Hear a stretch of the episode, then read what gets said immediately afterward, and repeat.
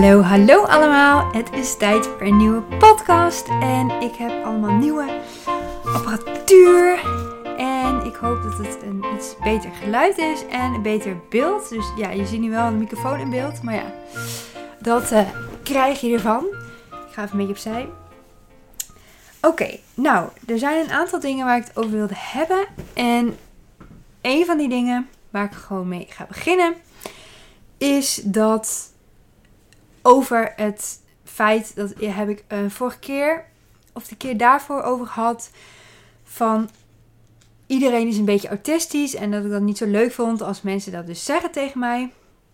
Dus ik dacht iets meer uitleg van hoe dat nou zit met dat spectrum, zeg maar. Want je hebt het autisme spectrumstoornis heet het nu. Je hebt niet meer het onderscheid tussen Asperger en nou ja, andere, andere vormen van autisme.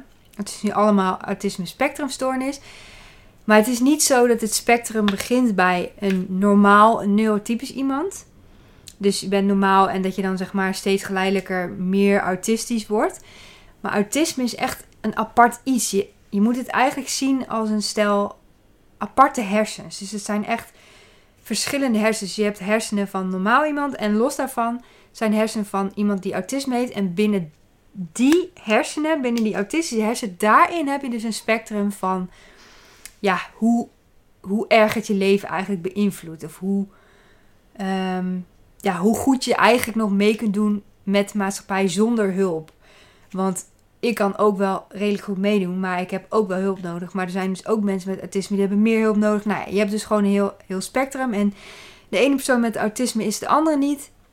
Ik heb bijvoorbeeld van hele andere dingen weer last dan, ja, dan iemand anders. Dus dat. Dus eigenlijk, ja, eigenlijk is het best wel simpel. het is niet zo dat als je dus inderdaad zegt van Ehm, iedereen heeft wel een beetje autistische trekjes. Is gedeeltelijk ook wel waar, want je hebt natuurlijk wel dingetjes. Kijk, het, ja, ik vind het wel echt lastig om uit te leggen. Maar je hebt dus inderdaad bepaalde trekjes, wat ook een symptoom zou kunnen zijn van autisme. Maar je hebt echt autisme als je echt een diagnose hebt, als echt vastgesteld van je lijdt er zelf ook onder. Kijk, bij mij is dat juist wel lastig te zien van hoe leid ik er nou onder? Omdat ik het, ik verbloem het gewoon voor eigenlijk de hele wereld. Maar ik heb er zelf dus heel veel last van, omdat ik, ja, ik moet gewoon dingen rustiger aandoen. En ik heb meer tijd nodig voor dingen, meer hersteltijd tijd nodig tussen dingen.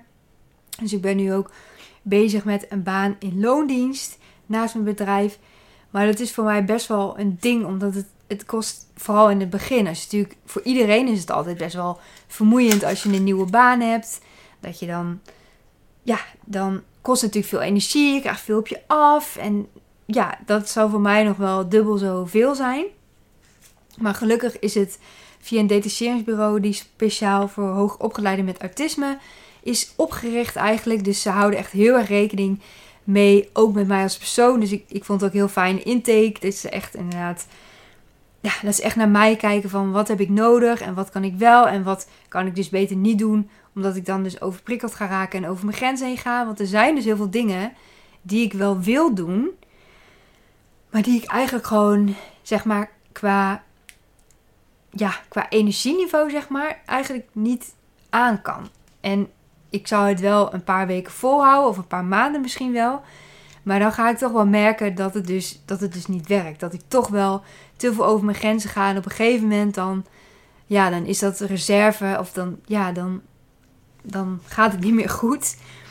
Dus daar moet ik heel erg voor waken dat ik dat dus niet doe. En daar heb ik nu de laatste tijd extra veel moeite mee. Uh, vooral inderdaad ook met het opzetten van, van mijn eigen bedrijf. Dan komen natuurlijk ook best wel dingen op je af en dan moet ik heel veel doen. En dan merk ik dat ik het heel moeilijk vind om dan te doseren. Want ik wil dan heel veel in één keer doen. Maar ik weet dat ik dat gewoon beter niet kan doen. Omdat ik, ja, dan doe ik veel te veel in één keer. En dan, ja, dan heb ik een moment, op een gegeven moment, dat ik eventjes helemaal niks meer wil doen. En dan kan ik dus beter het verdelen over de dagen. En niet als een gek ook nog elke dag willen sporten. Want dat wil ik eigenlijk wel.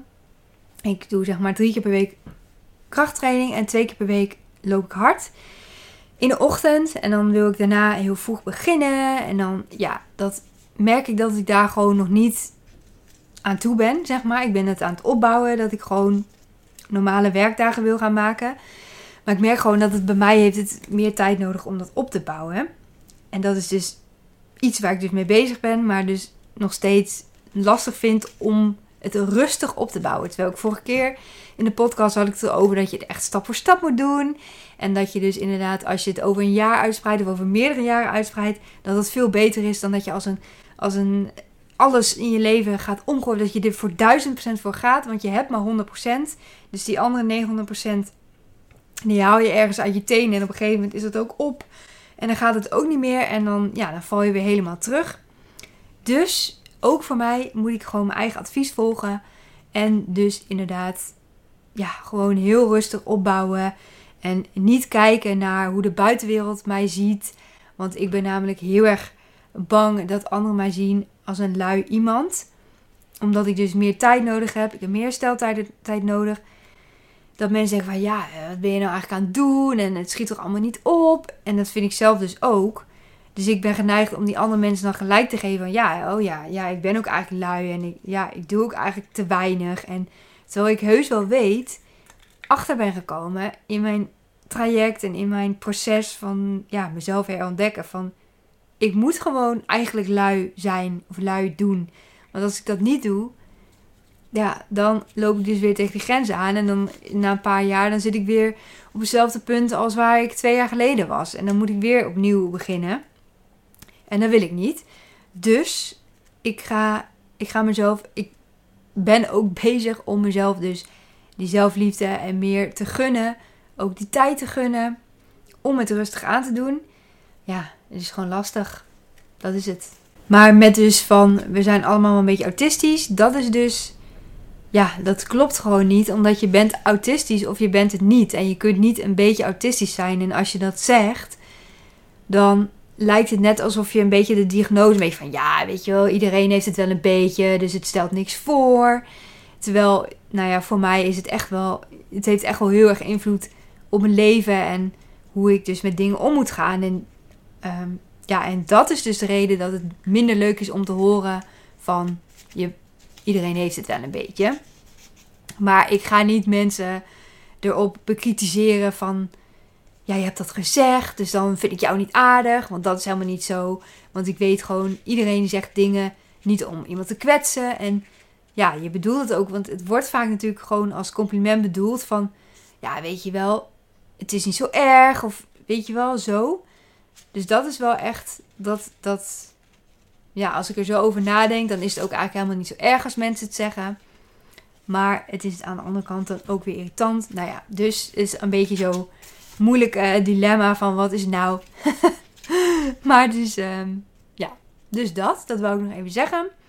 En wat ik wel interessant vond, ik had van mijn psycholoog had ik een filmpje, maar ook van mijn kapster van Maartje. Die heeft ook uh, hele mooie foto's van mij gemaakt trouwens. Dat is ook fotograaf en kapster. Maar goed, we hebben in ieder geval wel goed contact. En zij stuurde dus een filmpje door van een, een jongen die heeft een vriendin met autisme. En hij, is, hij heeft een documentaire gemaakt. Hij, hij, hij doet iets met video, ik weet niet precies.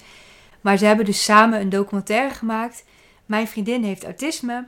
Waarin ze ook andere vrouwen interviewen die autisme hebben.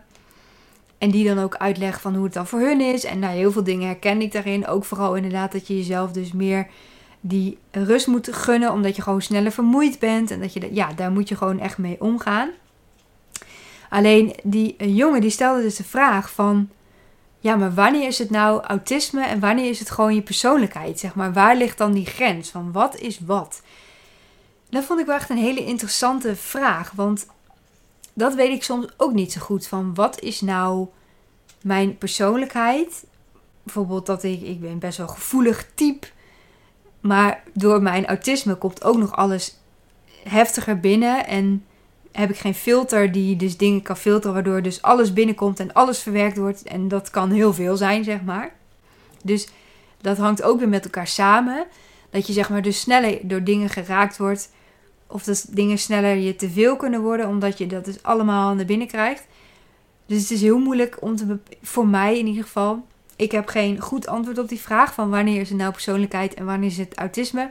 Maar ik vond het wel mooi dat hij ook zei van ja, voor mij blijf je gewoon dezelfde vrouw. Alleen ja, toevallig heb je dan die diagnose, want zij had best wel lang gewacht met het vertellen van dat zij die diagnose had uh, in hun relatie. Daar had ze best wel even mee gewacht. Omdat ze echt dacht van dat hij dus anders naar haar ging kijken. Als hij dus dingen opzoekt over autisme, dan vind je echt van dat je je niet goed in kan leven. Dat ze mensen niet sociaal zijn. Ja, dan, dan lijkt autisme echt net als je dat hebt, dat je dan een of andere robot bent die niet in ander kan inleven, die eigenlijk een soort van asociaal is. En dat is ook een van de dingen die ik het minst leuk vind aan ehm, de diagnose hebben. Dat mensen dan vaak dat vooroordeel hebben, omdat dat is wat gewoon overal een beetje geschetst wordt. En dat is dus ook wat ze met die documentaire willen verbreken. Dus dat ja, dat je dus een, niet denkt gelijk aan Rayman, maar dat je ook weet van autisme is eigenlijk gewoon een onopvallend iets wat eigenlijk mensen kunnen hebben zonder dat je het zelfs doorhebt. Dus dat is wel iets waar ik ook wel echt achter sta. Maar wat ik dus wel mooi vind, was dat hij dus zei van... Ja, jij blijft voor mij hetzelfde met of zonder diagnose. En dat hij dacht van sommige dingen van... Ja, dat is ook gewoon jouw persoonlijkheid. Zo ben jij ook gewoon. En sommige dingen herkennen zij dan wel meer als echt, ja, dat is echt autisme. Ik weet even niet echt een goed voorbeeld. Ik dacht van, nou, dat komt wel tot mij, maar ik heb nog niks. Ehm, nee, ik weet niet precies wat het is. Maar goed, ja, er zijn gewoon bepaalde dingen wat mensen met autisme herkennen. Maar wat dus ook van iemand een persoonlijkheidstrek kan zijn. En dat hangt ook weer samen met van dat iedereen dus wel een beetje autistisch kan zijn dat je ook als persoonlijkheidstrek dat kunt hebben. Bepaalde dingen die ook wel bij autisme horen, maar ja, het kan ook een persoonlijkheidstrek zijn. Dus het is een beetje lastig om dat onderscheid te maken. En dat vind ik zelf ook. Want als je de diagnose krijgt, vooral later in je leven, dat was ook een vrouw en die, die zei ook van ja, dit was best wel een soort identiteitscrisis wat je dan krijgt. Van ja, maar wie ben ik dan, weet je wel? Want dat heb ik dan heel mijn leven al gehad. En er vallen ook weer heel veel dingen op zijn plek. Dat had ik ook. Van, sommigen denken van, oh ja, kijk, daarom is het zo gegaan. Of daarom voel ik me op, dat, op bepaalde momenten zo en zo. Dat komt door, doordat ik autisme heb. En dat je jezelf eigenlijk helemaal opnieuw moet ontdekken. En zij zei ook wel een interessant iets van... Als, want er is een of andere iemand die beweert dat hij dan over een paar jaar autisme kan genezen. Dat er zeg maar iets in de hersenen veranderd kan worden, waardoor dat opeens je geen autisme meer hebt. Nou, ik denk niet dat dat echt kan, want je hersenen zitten gewoon heel anders dan in elkaar. Dus ik zou niet weten hoe je dat dan moet genezen. Maar ik ben natuurlijk ook geen neurowetenschapper. Dus ik weet niet. Uh, is vast wel een slim iemand die iets denkt van. Maar wat zij ook zei, wat ik eigenlijk ook wel herken, is dat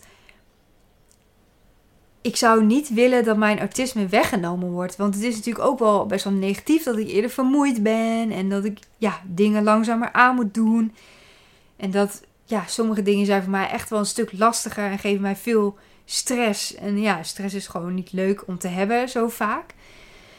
Maar het is ook wel, het maakt mij ook wel creatiever. En het heeft ook wel echt wel weer positieve dingen. Het is gewoon wie ik, ja, het is gewoon onderdeel van wie ik ben. En als dat weg zou vallen, dan is dat opeens, ja, dan valt er ook een deel van mij weg. Dus dat zou echt wel heel raar zijn als dat, als ik soort van normaal zou zijn. Ik zou niet eens weten hoe dat is, want ik weet natuurlijk alleen hoe het is om mij te zijn.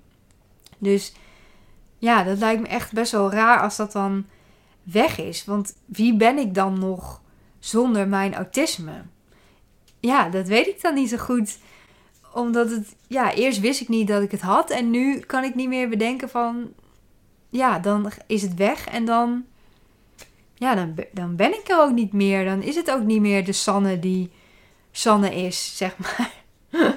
Goed verhaal, maar ja, dat is dus wel echt een dingetje. Ik dacht, van ja, oké, dat is wel een manier om er ook toch weer een soort positieve draai aan te geven. Van soms dan wil ik het echt wel kwijt en denk ik, was ik maar gewoon, ging het allemaal veel sneller. En dan was ik maar gewoon veel energieker af en toe. En ik ben wel heel energiek, maar dan, ja, als ik een paar dagen achter elkaar heel energiek en wild en actief ben, dan moet ik gewoon echt gewoon rustiger aandoen.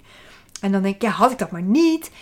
Maar nu denk ik dus ook van, ja, maar ja, het is wel onderdeel van wie ik ben en ik zou het ook niet willen opgeven. Dus het brengt mij ook iets positiefs in mijn leven. En als ik daar gewoon aan vasthoud, dan kan ik er ook weer, ja, dan heb ik ook weer een positievere blik erop. En dat is weer op alle gebieden van je leven weer positief. Dus ja. dus eigenlijk, ehm, ja, die documentaire was echt wel uh, een mooie. Ik zal eens even kijken of ik een linkje eh, in de beschrijving ehm, van deze video kan plaatsen. Want ik vind het echt wel uh, ja, goed om dat ook te delen met andere mensen. En ik heb bijvoorbeeld ook samen gekeken met mijn moeder. Dus die heeft het ook een beetje dan meegekregen. Dus dat is ook wel, uh, ook wel, ja, ook wel goed om aan de omgeving te laten zien.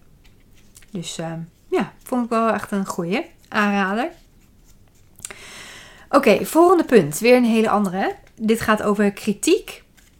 Ik, um, ik zat te denken over dat heel vaak mensen kritiek van anderen aannemen als waar. Dat ze denken van, oh, ja, je krijgt kritiek en dan vind je jezelf eigenlijk veel minder waardig. Dan denk je, ja, je doet het allemaal niet goed.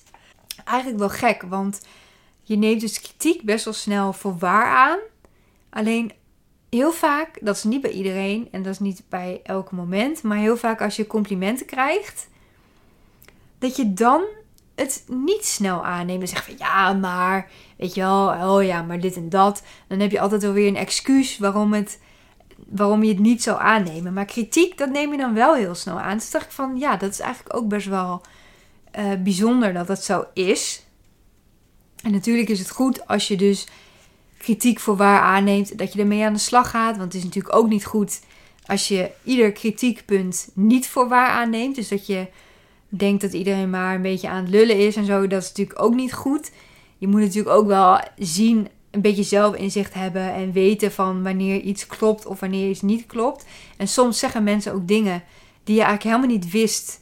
Weet je wel, een blinde vlek van, oh ja, ik wist helemaal niet dat ik zo deed. Oh, wat stom, weet je wel. En dan ga je proberen om er iets mee te doen. Volgens mij had ik laatst zoiets. Dat iemand iets zei, dacht ik, oh, ja, dit doe ik. Oh, wat stom, ja, dat ik dit zo doe. Of ja, maar dat heb je dan, dat vaak heb je intuïtief ook toch wel een beetje een gevoel van, oh ja, dit is iets wat inderdaad wel kan kloppen. Maar dat is dus stom, want als je complimenten krijgt en dingen hoort over jezelf of wat iemand tegen je praat, dingen die je goed doet. Die soms dan horen we ze niet eens, dan horen we ze wel, maar dan vergeten we het gewoon weer. Terwijl we die kritiek ook heel snel onthouden en opslaan. En complimenten die vergeten we vaak. Dus daarom schrijf ik dus ook altijd in mijn dagboek. Daar heb ik ook nog een punt over uh, opgeschreven. Want het is namelijk heel goed om in je dagboek op te schrijven van de dingen die dus goed gingen.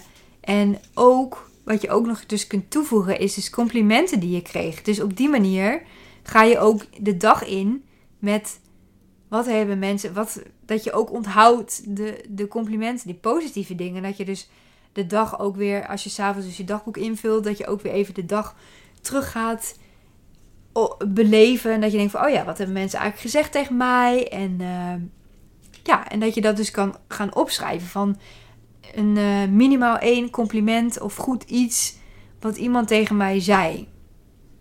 En dat hoeft misschien ook niet elke dag, omdat er niet, ja, je krijgt natuurlijk misschien niet elke dag een compliment. Dat zou wel, uh, zou wel beter zijn. Als iedereen nou meer complimenten zou geven aan elkaar, dan zou iedereen waarschijnlijk wel één compliment per dag krijgen. Maar dat, ja, dat doe ik zelf ook nog te weinig. Dus daar mag ik zelf ook nog weer van leren. Van mijn eigen punten. Maar ja, dat is dus iets wat je ook kunt toevoegen aan, je dagboek. En ik heb dus ook vaak het, het issue dat ik uh, heel vaak vergeet ik dus in mijn dagboek te schrijven. Dus dan, en dan ga ik wel zeg maar die dagen inhalen. Want ik wil dan wel het klopt. Ja, ik wil geen dagen overslaan. Dat, zo ben ik dan weer. Dat ik dat niet wil. Kijk, dat is dus iets van is dat iets wat persoonlijkheid is? Of is dat iets wat autisme is, omdat ik zeg maar niet tegen kan dat het dan, weet je wel, dat het dan niet opvolgend is, dat ik dan een aantal dagen mis. Ik denk dat het ook wel een deel persoonlijkheid is hoor, dat ik gewoon dat fijner vind om dat zo te doen. Maar als ik dus inderdaad invul en ik moet voor drie dagen terug, dan weet ik echt niet meer wat iedereen precies heeft gezegd. Dus dan raad ik wel aan om het echt over die dag om het wel echt dagelijks een dagboekje bij te houden. En dan ook dagelijks wel erover na te denken. Of je dus een compliment hebt gekregen. En dan hoef je niet elke dag dat meegemaakt te hebben. Maar dan ga je er wel elke dag over nadenken in ieder geval. En dan word je ook de volgende dag ook weer toch weer een soort. Ben je daar meer op gefocust, omdat je daar dus een beetje mee bezig bent. En dan ben je dus ook meer. Ja, je ziet namelijk de dingen waar je mee bezig bent. Als je bijvoorbeeld een auto wil kopen en je hebt een bepaald automerk in je gedachten van, oh ja, die vind ik wel interessant. Dan zie je opeens overal die auto rijden. Terwijl je de week daarvoor was je dat helemaal niet opgevallen. Maar dat was gewoon niet het is niet opeens dat een week later dat er dan 100 miljoen. Oké, de 100 miljoen is overdreven. Maar dat er ineens heel veel meer van dat merk auto's rondrijden. Want die reden er altijd al. Vorige week ook al. Alleen omdat je daar dus mee bezig bent, valt jouw oog daar eerder op. Dus als je bezig bent met meer complimenten en meer het ontvangen en dingen die goed zijn gegaan, om je daarop te focussen, dan ga je dus ook de volgende dag in. En dan focus je dus ook meer op de positieve dingen en de positieve dingen die mensen tegen jou zeggen. Dus dat heeft allemaal een versterkend effect met elkaar. Dus dat is ook wel echt interessant om, uh, om te weten. En ik heb even opgezocht wat een aantal dingen zijn wat het voordeel is van een dagboek bijhouden. En sowieso is schrijven heel goed om je gedachten te ordenen. Dus juist is het lastig om op een drukke dag een dagboek te gaan bijhouden. Omdat je dus, ja, je bent al druk en dan moet je ook nog tijd zien te vinden om een dagboek te schrijven. En dan, ja, allemaal gedoe, moeilijk, geen tijd, en dat. Je wilt ook even ontspannen. Maar het werkt dus ook ontspannend. Dus het is ook een moment van ontspanning. Het is een moment om je gedachten dus te ordenen. En dat is vooral met echt schrijven op papier. Dus dat je echt niet online aan typen bent, maar dat je echt op papier gaat schrijven. Dus dat helpt dus om je gedachten te ordenen. Als je echt een beetje chaos hebt, je weet gewoon niet meer hoe of wat, dan schrijf je dit op. En op papier mag het best wel een chaos zijn, maar dan heb je het in ieder geval ook uit je hoofd. Dus dat is ook wel, als je dus voordat je gaat slapen, als je dan schrijft, dan helpt het dus ook omdat je dat je niet meer hoeft te piekeren. Dus je hebt het opgeschreven en dan kun je misschien ook al schrijven, misschien als je toch bezig bent voor morgen, voor wat wil je morgen allemaal doen, of wat moet je niet vergeten, of van die dingetjes waar je je over kunt gaan uh, druk maken, dus of waar je over kan, van, over kan gaan piekeren. Er zijn er dus een aantal dingen minder. Je hebt het op papier geschreven, dus je hoeft het niet in je hoofd nog tien keer af te spelen van hoe is het gegaan en hoe ik het beter kunnen doen. Dat kun je bijvoorbeeld ook opschrijven als je, als je merkt van ik ben daar heel erg mee bezig. Als er dingen gebeurd zijn, dat ik dan ga denken hoe ik het anders kon doen. Schrijf dat op. Schrijf op van hoe kon ik het anders doen. Nou, dan ben je dat kwijt. Dan staat het op papier, dan is het weg, dan is het gewoon klaar. Dus dat, is, dat zijn voordelen. Het helpt je. Je hebt het uit je hoofd voor het slapen. Oké, soms kan ik gewoon mijn eigen handschrift niet eens lezen. Dat is ook. ik weet niet hoe dat opeens kan, maar mijn handschrift wordt steeds slordiger. Oh ja, het geeft ook inzicht en perspectief. Dat is wel ook echt zo. Dus als je dus dingen opschrijft, dan zie je dingen opeens heel anders. Omdat het daar staat. En het is, ja, dan is het op de een of andere manier. Ik weet ook niet precies hoe dat werkt, dat psychologische proces. Maar dan is het opeens heel. Dan kun je er heel meer van bovenaf naar kijken. En als het in je hoofd zit, dan draag je het heel erg bij je. Dan is het heel erg bij jou. En dan kijk je echt ja, met jouw perspectief ernaar, alsof je er echt in zit. Maar als je dus dingen opschrijft, dan kun je eigenlijk meer vanaf een buitenstaander view, kun je er eigenlijk naar kijken. Dus dan kun je veel meer van bovenaf, veel meer helikopterview, veel breder perspectief, veel bredere, ja, dan zie je ook mogelijkheden die je eerst niet zag, omdat je het dan, ja, omdat je dus via een ander perspectief, je hebt het uit je hoofd op papier gezet en dan ja, dan kijk je er dus ook letterlijk van bovenaf naar naar. Dus dat is ook een heel handig dingetje van dingen opschrijven, dingen bijhouden, dagboek. En de laatste is dat het leuk is voor later. Dat heb ik nu ook. Ik heb al best wel, nou best wel een tijd, hou ik nu weer een dagboek bij. Een paar jaar of zo, ook niet zo heel lang. Maar het is ook echt wel leuk om daarin terug te kijken van hoe keek je toen tegen dingen aan. En, en dan lees je dat en dan is het echt wel heel grappig van dit heb ik meegemaakt. En ik volg dus Nienke Plas, uh, influencer. Ik vind haar gewoon echt super grappig. Sommige mensen hebben echt een hekel aan haar. Ik vind haar super grappig. En zij heeft ook een podcast opgenomen. En toen hadden ze het over haar dagboek. Waar ze in schreef toen ze haar nu man ontmoette, de eerste keer dat ze hem ontmoet had, had ze dus in haar dagboek geschreven. En dat ging ze dus oplezen. Ja, dat soort dingen zijn toch eigenlijk echt super leuk om, uh, om weer terug te lezen. Van ja, hoe je, daar toen, ja, hoe je daar toen over dacht en hoe je dat toen opschreef. Dat is gewoon super grappig. Dus dat is wel iets, uh, nog een leuk iets van een dagboek. En je hoeft het echt niet elke dag te doen. Er zijn ook mensen die het gewoon af en toe doen. Of dus juist als ze druk hebben. Of, of juist dan op een rustig moment. Dat je denkt, oh ja, nu heb ik tijd. Nu ga ik het weer even bijhouden. Ik bedoel, het is niet zo dat je dat weer elke dag hoeft te doen. En dat je dus jezelf weer heel veel druk gaat opleggen. Dat je dat dus per se wil doen. Want mij lukt het bijvoorbeeld ook niet elke dag. En ik weet gewoon, ja, en soms wat ik dus wel doe, ik wil dus wel elke dag schrijven.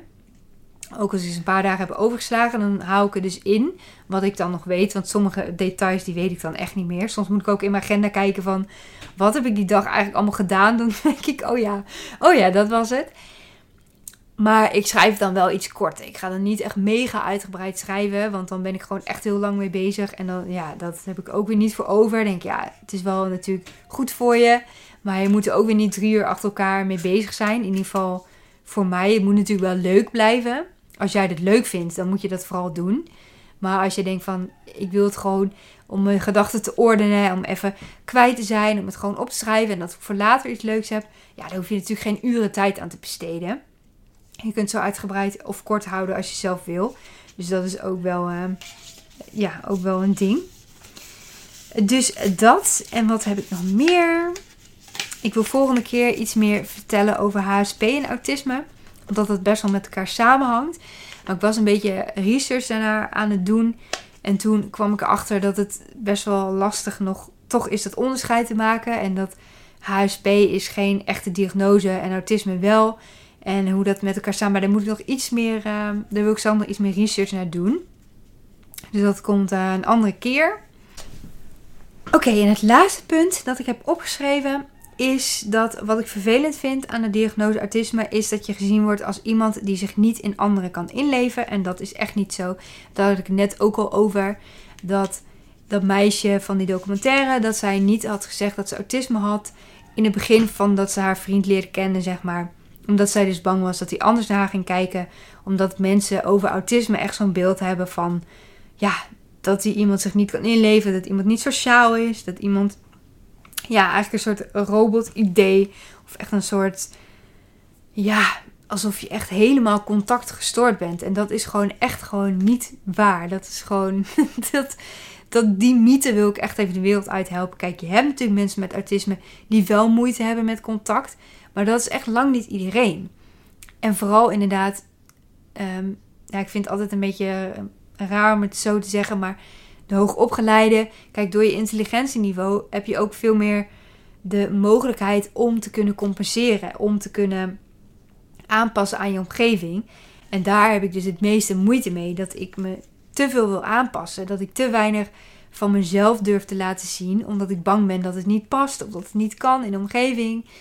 En daardoor ja, hou ik mezelf dus heel klein. En voel ik me heel rot over mezelf. Omdat ik mezelf dus eigenlijk niet goed genoeg vind om mezelf te tonen naar de buitenwereld. Maar goed, dat is ook wel een onderwerp om weer later op verder te gaan. Want ik zie dat we alweer eigenlijk op de, het einde zijn van de tijd. Dus dan hou ik het hierbij voor deze keer. Ik hoop dat je het leuk vond om te kijken. Dat het beeld beter was. Dat het geluid beter was. Dus ik ben benieuwd. En ik wil je in ieder geval weer bedanken voor het luisteren slash kijken. Hoe je het hebt gedaan. Deel het op social media. Laat een reactie achter. Vind ik allemaal hartstikke leuk. Dus ja, bedankt en tot de volgende maar weer. Doei!